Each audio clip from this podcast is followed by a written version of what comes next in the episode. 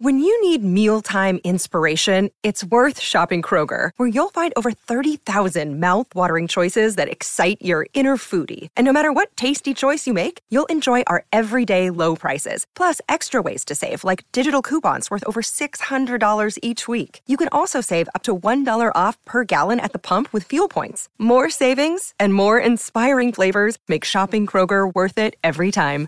Kroger, fresh for everyone. Fuel restrictions apply. Another day is here, and you're ready for it. What to wear? Check. Breakfast, lunch, and dinner? Check. Planning for what's next and how to save for it? That's where Bank of America can help. For your financial to-dos, Bank of America has experts ready to help get you closer to your goals. Get started at one of our local financial centers or 24-7 in our mobile banking app. Find a location near you at bankofamerica.com slash talk to us. What would you like the power to do? Mobile banking requires downloading the app and is only available for select devices. Message and data rates may apply. Bank of America and a member FDIC. With one of the best savings rates in America, banking with Capital One is the easiest decision in the history of decisions. Even easier than choosing Slash to be in your band. Next up for lead guitar. You're in. Cool. yep, even easier than that. And with no fees or minimums on checking and savings accounts, is it even a decision? That's banking reimagined. What's in your wallet? Terms apply. See CapitalOne.com slash bank for details. Capital One and a member FDIC. Hey Ray, since it's been so hot out, you've been doing a lot of yard work like myself. How you feeling? I'm hot. I also realize that when you're out there and you're bending around in different positions, you're getting down on your knees. The fact is, I'm feeling it a little bit and I could use some CBD. And I'll tell you what, one CBD is really showing me that they know what to do when it comes to taking care of helping people with pain, everything from soft gels to oils to gummies and salves and balms. And it's all online at onecbd.com. I like the fact that they're organically grown, they are third party lab tested, they are consciously created. It is made in the USA. I personally like the gummies because I have a sweet tooth. It's all 100% organic. It's all made the best way with the best strains. And that's what's important when you're choosing a CBD product. And one of the many great things about their website that he has full disclosure so that you too can read up about it and find out what may work best for you. He personally had to find something that worked for him because of his medical issues and Ty's story is right on the website. And if you go there, they'll give you 20% off your first order when you use the code BALANCE at onecbd.com. That's 1CBD. Achieve a renewed sense of balance.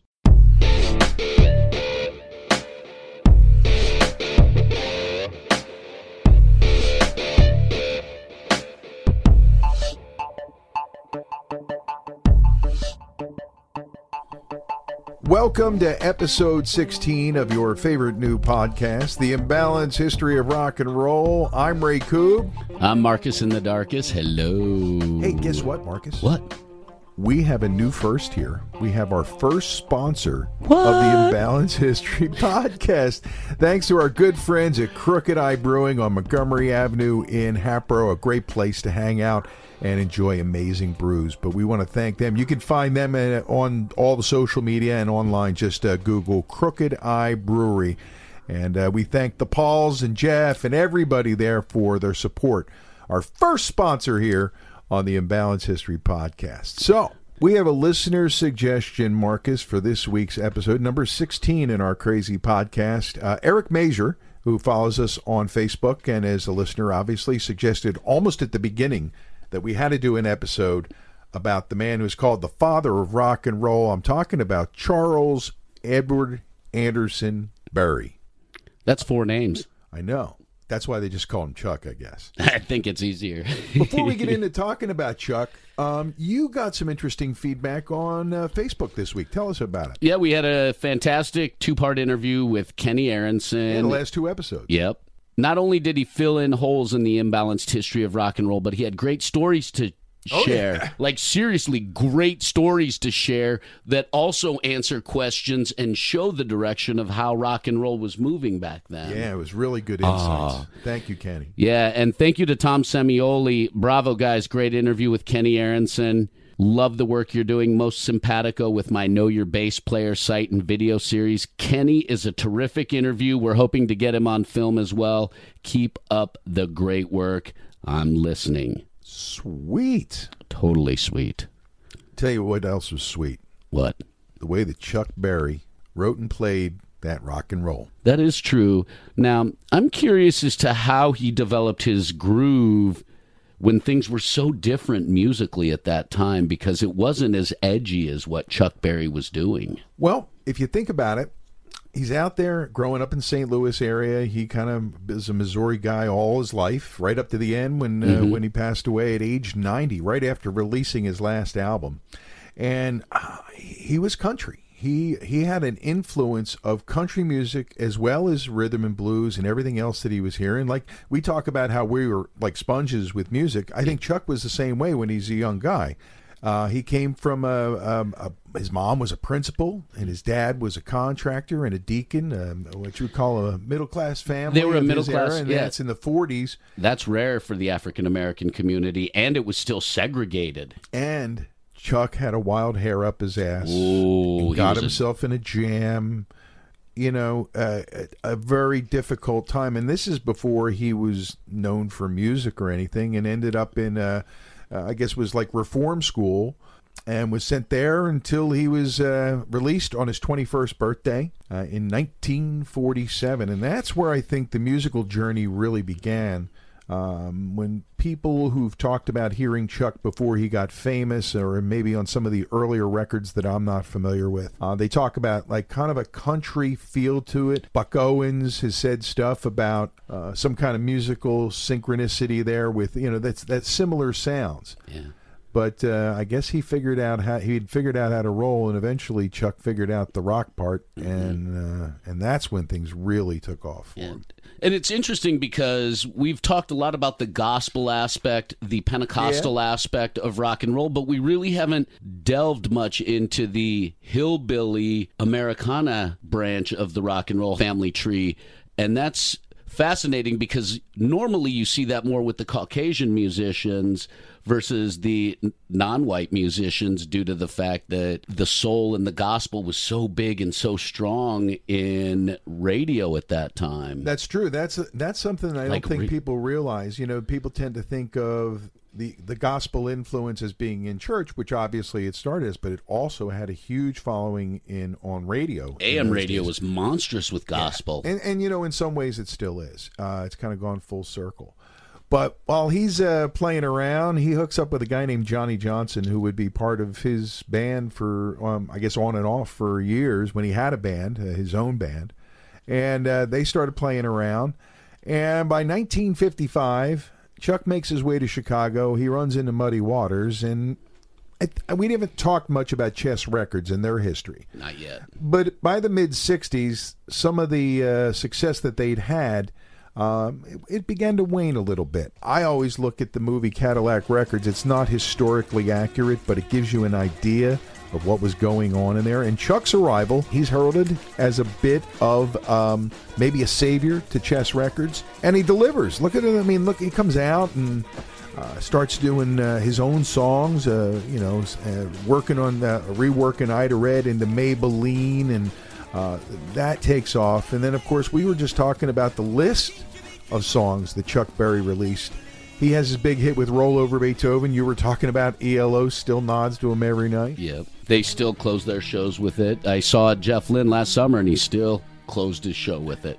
Well, just a, a quick aside, if you think about it, that song, Roll Over Beethoven, to a bunch of guys from Birmingham, England, who were playing classically infused rock and roll, was the epitome of what they could do, in addition to creating their own music, coming out of the move and becoming ELO.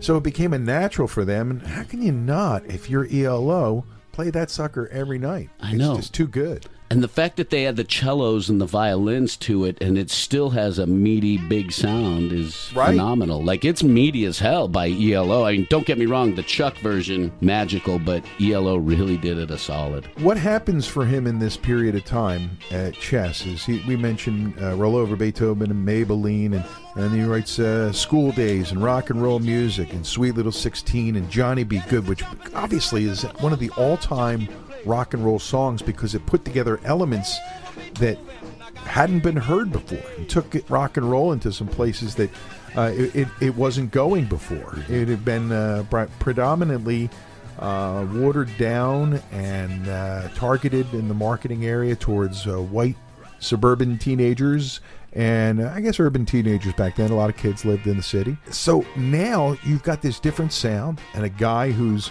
uh, really bringing in, in the uh, the bucks for the chess gang. Then he gets into trouble again, and we talked about this a little bit. I they kind of portray it well in Cadillac Records, and it's uh, the problem of uh, Chuck's dalliance with underage ladies. Yes. and it gets him in trouble again.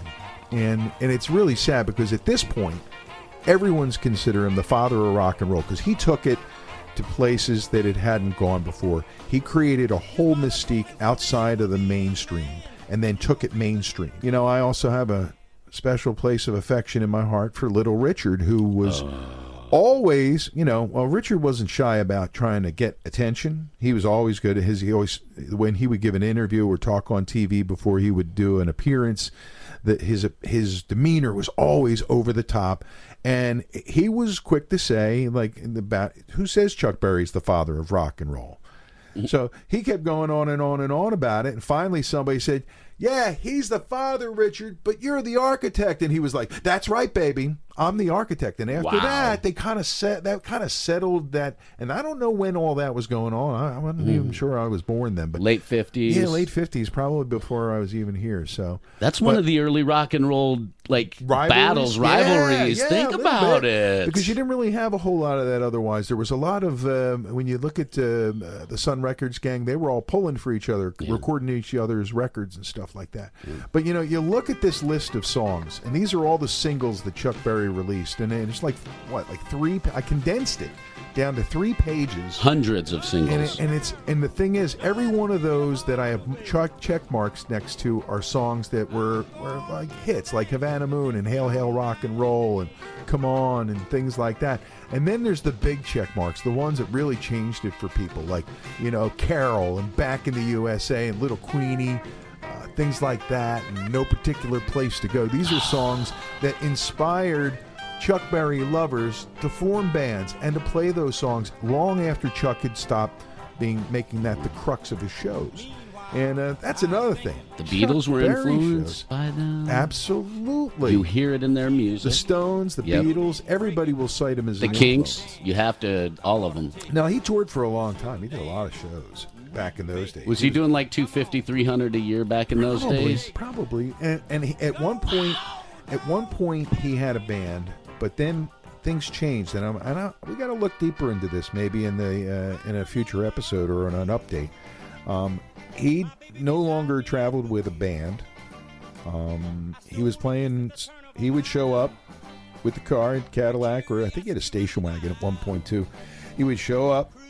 He would take the guitar and the amp out of the out of the trunk, lock it up, put the keys in his pocket. Inside that trunk was a suitcase full of cash from the previous shows. Mm-hmm. You had to pay him cash, and he showed up, did the show.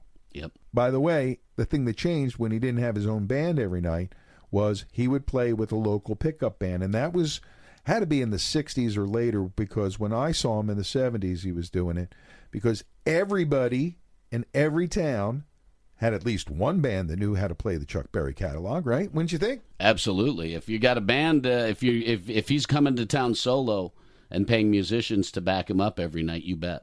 Yeah, well, I think it was just a natural, you know, part of it too. You know, and, until things got different in the '70s, and even then, uh, my one experience seeing Chuck Berry. Can I bore you with it? No, no, it's not boring at all. Stop. It's probably exciting. There was a club over in Jersey called Alexander's in Browns Mills, and near the base.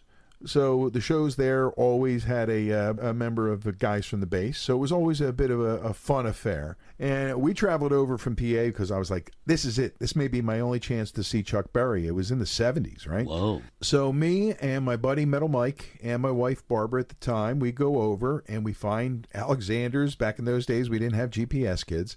Uh, so we find Alexander's, we get our tickets, and we go in. And there's Chuck Berry's opening band, the local band. I won't say their name because they had a rough night. They were fine as the opening band. Chuck walks out, plugs in, and starts playing.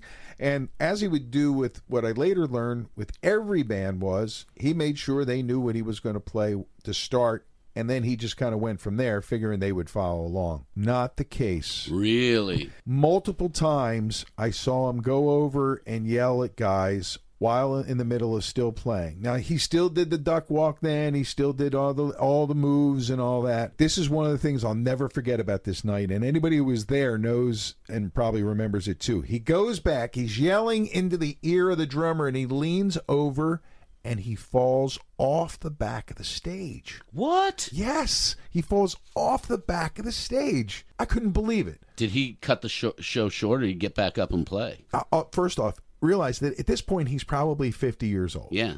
Falls off the stage. Everybody's gasping. The music keeps playing. And I shit you not, all of a sudden he comes duck walking up the steps that lead up to the back of the stage. Never missed a note. Played on, played the whole show. He was a little less cantankerous towards the band after that, but maybe it was because they were fi- probably scared shitless that, that they were going to get killed or be responsible for being the band that was on stage when Chuck died. They didn't want that. Whoa. But that's my Chuck Berry uh, concert moment. That's kind of a cool story if you really think about it. Something like that doesn't happen very often, if at all. That's a rarity to see somebody, a great musician like that, fall off the stage. I know we read about it more in the paper, but Right. that's only because of social media and things like that that it seems like it may happen more than it does. But Back then, if something happened, unless there was a reporter writing about it, and there might have been a couple reporters there, I don't remember. we'd have to pull out the microfilm. And Randy the Alexander, microfiche. are you listening? Randex was a writer for them back in the Oh, 70s? I don't know. Interesting. No, wait a minute. Randex. Wait a minute. Randex, are you there? Wait a minute. I'm doing my math. Randy and I are about the same age. Probably not, but you never know. He started young, so you know that's that's uh, his live thing was was always incredible, and uh, he he was always the showman. Did he sound good live? Like, did the music sound electric and make you move and feel? Oh yeah, it was like, great. It was seeing Chuck Berry. And his voice sounded, sounded great. Awesome. Sounded great. But it sounded like it was a very simple setup too. Well, yeah, he had He- a, a, a bass guitar and drums behind him, and he just had to have his amp set up. They did their thing, and then he walked out, turned on, walked up, plugged in, and started the show. It was it was uh, really great as far as uh, going to see a show. It wasn't like a half hour, 35, 40 minute changeovers. Oh, I don't think anybody cares about that part of it, but it was really uh, the falling off the stage thing was the, was the thing. I can't believe that. And the fact that he carried a suitcase of cash, got paid in cash, Yeah. and ditched his band so he could maximize his money. There's a quote that I read from Chuck Berry.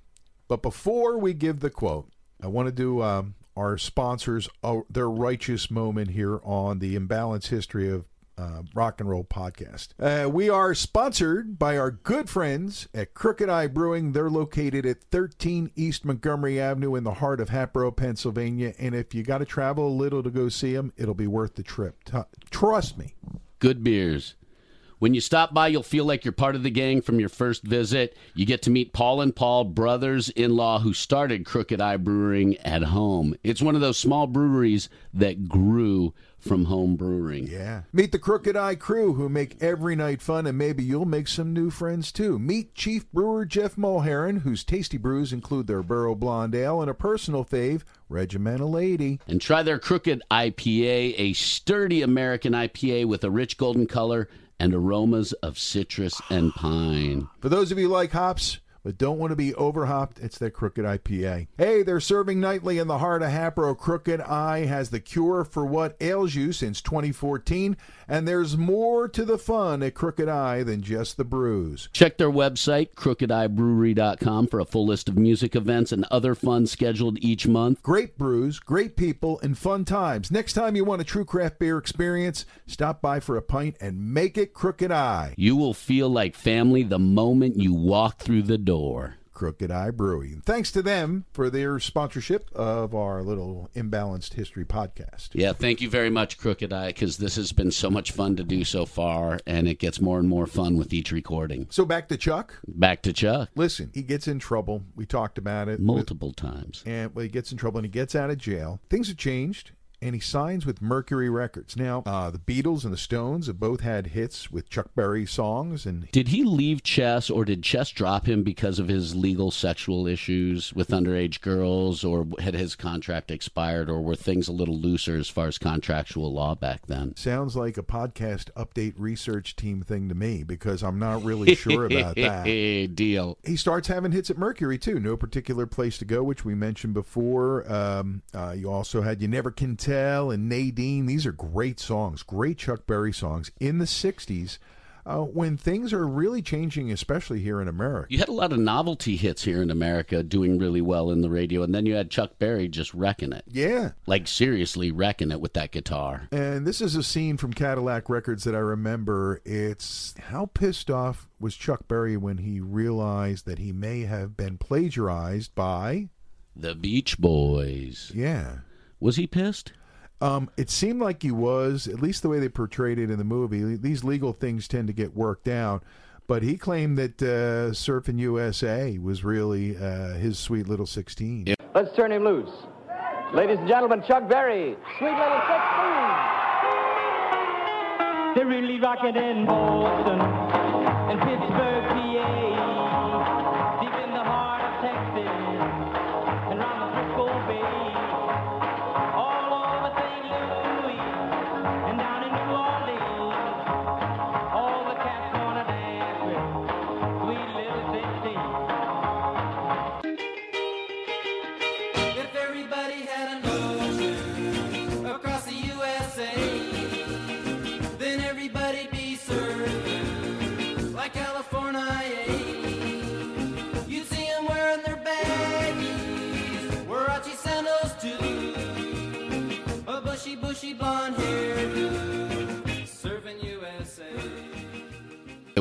It really was a, it was a lift. And I don't know what would make you do that. I guess you just feel like you got the idea and you got the melody in your head and you put words to it and suddenly you're making it your own song but that ended up being a whole thing They And, used a um, lot of the, but they used a lot of the ra- the the w- lyrics and the phrasing and stuff that Chuck Berry was using at the sa- same time. The whole style was exactly the same. Oh, there's no doubt about that, and that's what led to his uh, disbelief. Is a, a, probably a better way to put it. That, that somebody would be so bold. So you know, Chuck goes through the '60s, and um, you know, and he's he's having some hits, and and he's he built the uh, the, the palace, the big joint he built out there. He's he, he got out of St. Louis and moved out to Wentzville, and really started building for his future because he was smart. He said something, and I think this might have come from his mother, the educator. Said there are five things that are important in life: your health, education, making some money, and I forget what the other two were. That was his quote on the five things. Wow. So you know, he had a, a kind of a devil may care attitude about things, with uh, and sometimes that got him into some trouble. And then he kind of got back on track. But did he? Well, it's put this way. It looked that way. I mean, even then, I I forget who was in the White House when he did like this big White House concert thing, and he was. It was either LBJ or Yeah, it might have. I kind of see what year that was, but oh, here it is. I, no wonder I couldn't find it. It's all the way down here in my notes. In 1979, it was Jimmy Carter. Oh wow. So you know he's he's doing all these uh, these more mainstream acceptable things, and one of the things he did, which you alluded to earlier, he did the London Chuck Berry sessions, which is uh, was an iconic record in my household growing up, and it included on the live side uh, a little ditty called "My Dingaling," which was pretty big record for Chuck, wouldn't you say? Number one, Yeah. his only number one. Yeah, I think it was. And all those records that sold, all those copies, that was huge.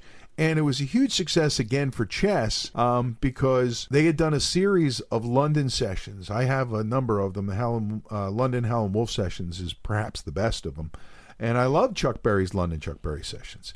And uh, just the whole My Dingaling thing, it just kind of put him in a different I don't know, in a different direction. And that's about, after that, he pretty much became a solo act, the lone wolf on the road, uh, making his way to the next town. And uh, I don't know how you survive all that time without getting robbed and people knowing you got cash, but.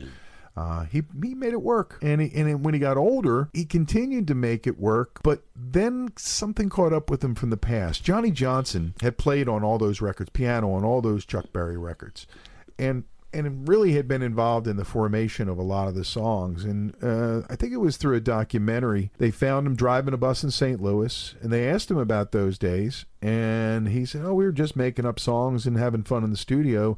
And that's when his family and he finally realized that he probably should have gotten songwriting credits, and they settled that. It took some saber rattling, but uh, they settled that, and I was glad to see that. Did he get back royalties for some of his work as well? Yeah, he did. Good. And I hope Chess and them paid him for it because they needed to. Well, I don't. And I'm sure Chuck did had to as well.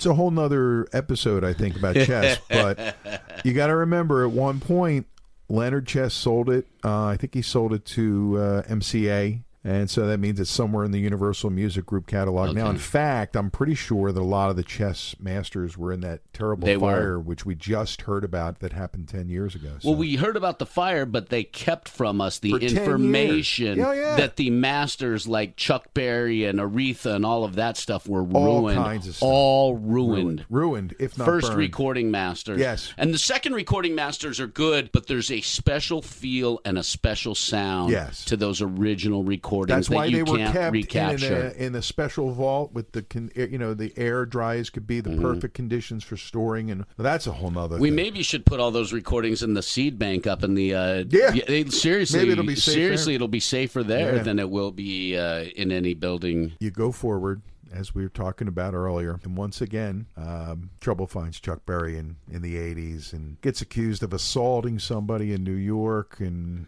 it's just. The potty cam incident. Oh my God! Seriously, in the '90s, uh, 1990 to The- be, yeah, there were women who said that he had a video camera in a bathroom at his restaurant. In Lens. They settled all these things out, and, and I'm glad that he had the resources to do that. And and but I think then, even as as recently as 1990, Chuck's legacy includes his incarcerations. This thing here with the potty cam, as you called it, uh, these kind of things.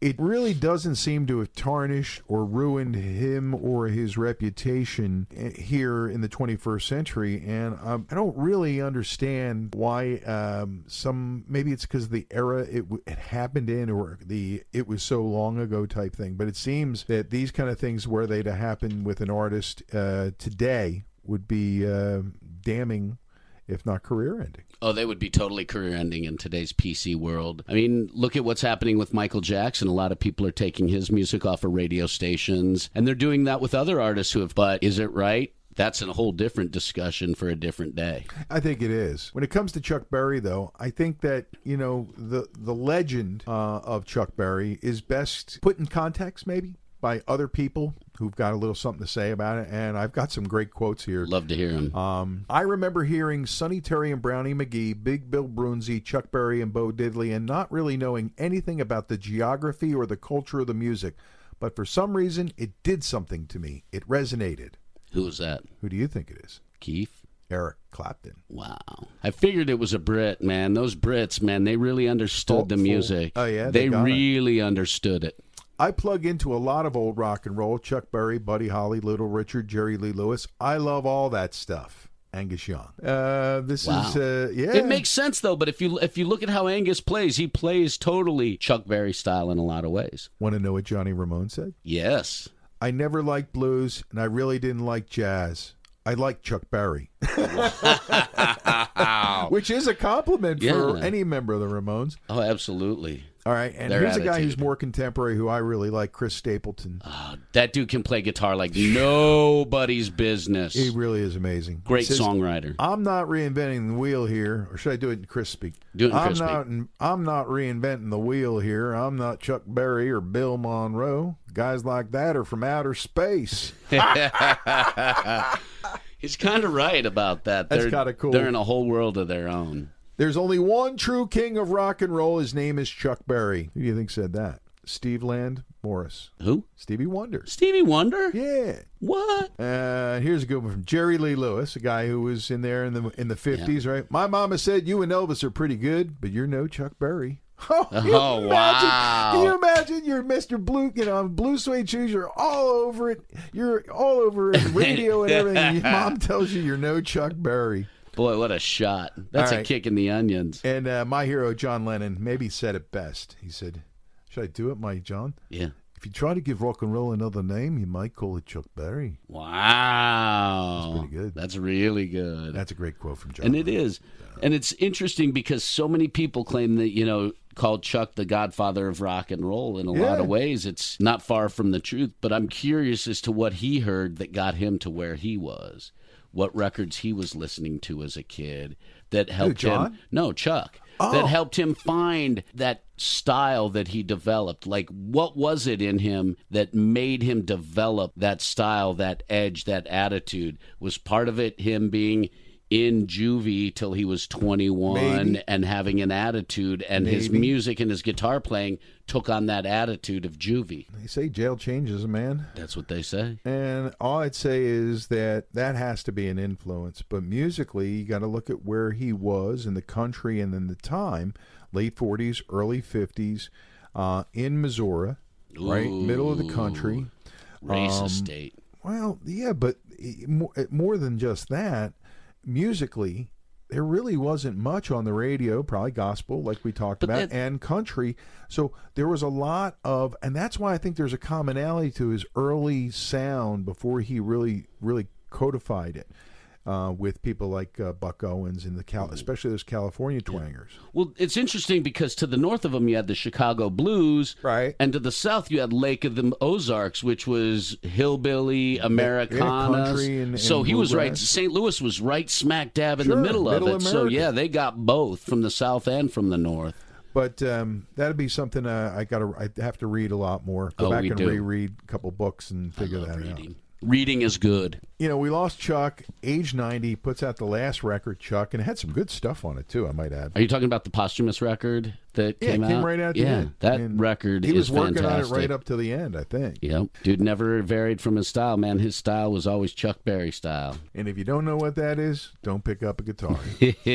Go listen to the records. We got to thank our sponsor, Crooked Eye Brewing, uh, right there in the heart of Hatboro on Montgomery Avenue. And uh, we'll be giving you some more information about them as we thank them for their support of the imbalanced history of rock and roll. Hey, before we wrap it up, uh, we got to do the podcast update. Are you ready? I'm ready. Last week, um, in episode, these are all from episode 13, Zeppelin episode. the episode. Zeppelin episode. Remember, we were talking about uh, reviews of the band? Yeah. I went back and I checked. Um, in 1969, Lester Bangs wasn't uh, definitely wasn't writing notes in his high school notebook. Uh, he was starting his career as a stringer for Rolling Stone. And did you know what his first review was? Sabbath. No, that came soon after. It was a panning of the MC5's Kick Out the Jams. What? Are you Yeah. serious? Can you believe that? So he wasn't scribbling notes in high school, and uh, and in his diss of Sabbath's first album, which came shortly after them, he slagged them as cream imitators. what? Okay, and I found one where I'm re- I'm wrong in the last episode because I kept referring to the cover of um, Houses of the Holy is on that hill. Yeah. I forgot to mention it's just the Giant's Causeway, a natural wonder of the world. it's just that. Just a natural wonder of the world. And uh, didn't you mention uh, uh, them crooked vultures? I In that episode. Well, I found this article after we did that episode, and uh, it's an article now, I guess, published a couple weeks ago, in which Jimmy Page reveals that he had a notion that he might be part of them crooked vultures with John Paul Jones and Dave Grohl, but that the invite never came. Um, he said it was back after the Zeppelin 02 show in London. Oh, back in 08, like- 2007 or 7, 08, yeah. at the O2 Arena, and uh, he was jamming with the Foos at Wembley, and they were hanging, and the feeling was good, and it kind of came up, but he never got the invite, but missed it by this much. And Paul McCartney offered his bass services to that as well, He did. Which is interesting that he went with John Paul Jones. That whole project is something we should talk about sometime. just Them crooked vultures. about- yeah. Oh, absolutely. You have Dave Grohl, you have Josh Homme, you have John Paul Jones, and then you have Alan. Um, what's his name from the band Seven, who played on the back of the uh, Chris Cornell's first back of the solo record. Yeah. So he and he and Natasha um, Johansson, Johansson, Alan no- Johansson, and Natasha Johansson, who was his wife, who uh, passed away from cancer. We're the backing band behind Chris Cornell on the Euphoria Morning record, and he's big in like the Seattle scene as well. So all connected, man. it's crazy. We just threw those connections together. I know. Hey, by the way, I'm starting to get into the book Loser that you gave me. Uh, it's pretty cool. Oh, there's starting to learn so much stuff about. Seattle there. Just want you to know. Check us out on email at imbalancedhistory at gmail.com. You can hit our website, www.imbalancedhistory.com, or you can check us out on Facebook as well at The Imbalanced History of Rock and Roll. Follow us on Twitter, Raycube Radio, or Marcus and Darkus. And tell a friend because now not only are we on iTunes and Google Play, but you can find us on your Tune In app as well. We're growing, and we thank all of you for the support you're giving us here uh, on our little crazy podcast. Well, it's time to go, buddy. I'm Ray Coob heading out the door. Um, Marcus, are you ready for the next go round? Oh, am I so ready for the next go round? These are so much fun that each one, prepping for each one and getting ready for each one gets more and more fun. So, yes. All right. Well, we'll get ready for episode 17. Thanks for listening to episode 16, all about Chuck Berry. Thanks to Eric Mazer for uh, suggesting it. Thank you, Eric. I'm Ray Coob checking out, and we'll catch you next time right here on the Imbalance History. Of rock and roll. With one of the best savings rates in America, banking with Capital One is the easiest decision in the history of decisions. Even easier than choosing Slash to be in your band. Next up for lead guitar. You're in. Cool. yep, even easier than that. And with no fees or minimums on checking and savings accounts, is it even a decision? That's banking reimagined. What's in your wallet? Terms apply. See CapitalOne.com slash bank for details. Capital One and a member FDIC. It's NFL draft season, and that means it's time to start thinking about fantasy football. FantasyPoints.com features industry leading experts and prognosticators using proprietary hand charted data to help you score more fantasy points. FantasyPoints.com is the place to go for whatever kind of fantasy football you play. Whether you play fantasy football, daily fantasy sports, or do a little bit of everything, Fantasy Points has the meticulously researched content to guide you to victory. And why wait for the fall? Fantasy Points also covers the new spring football league, the UFL. Join the guru, John Hansen, Scott Barrett, Joe Dolan, and other massive names in the fantasy football universe with an exclusive offer. Use code Pantheon for 15% off any fantasy points package, including the all in package, with access to every article, tool, and data nugget that Fantasy Points has to offer. That's fantasypoints.com and code Pantheon for 15% off at Fantasy Points. Fantasypoints.com, code Pantheon. Score more fantasy points.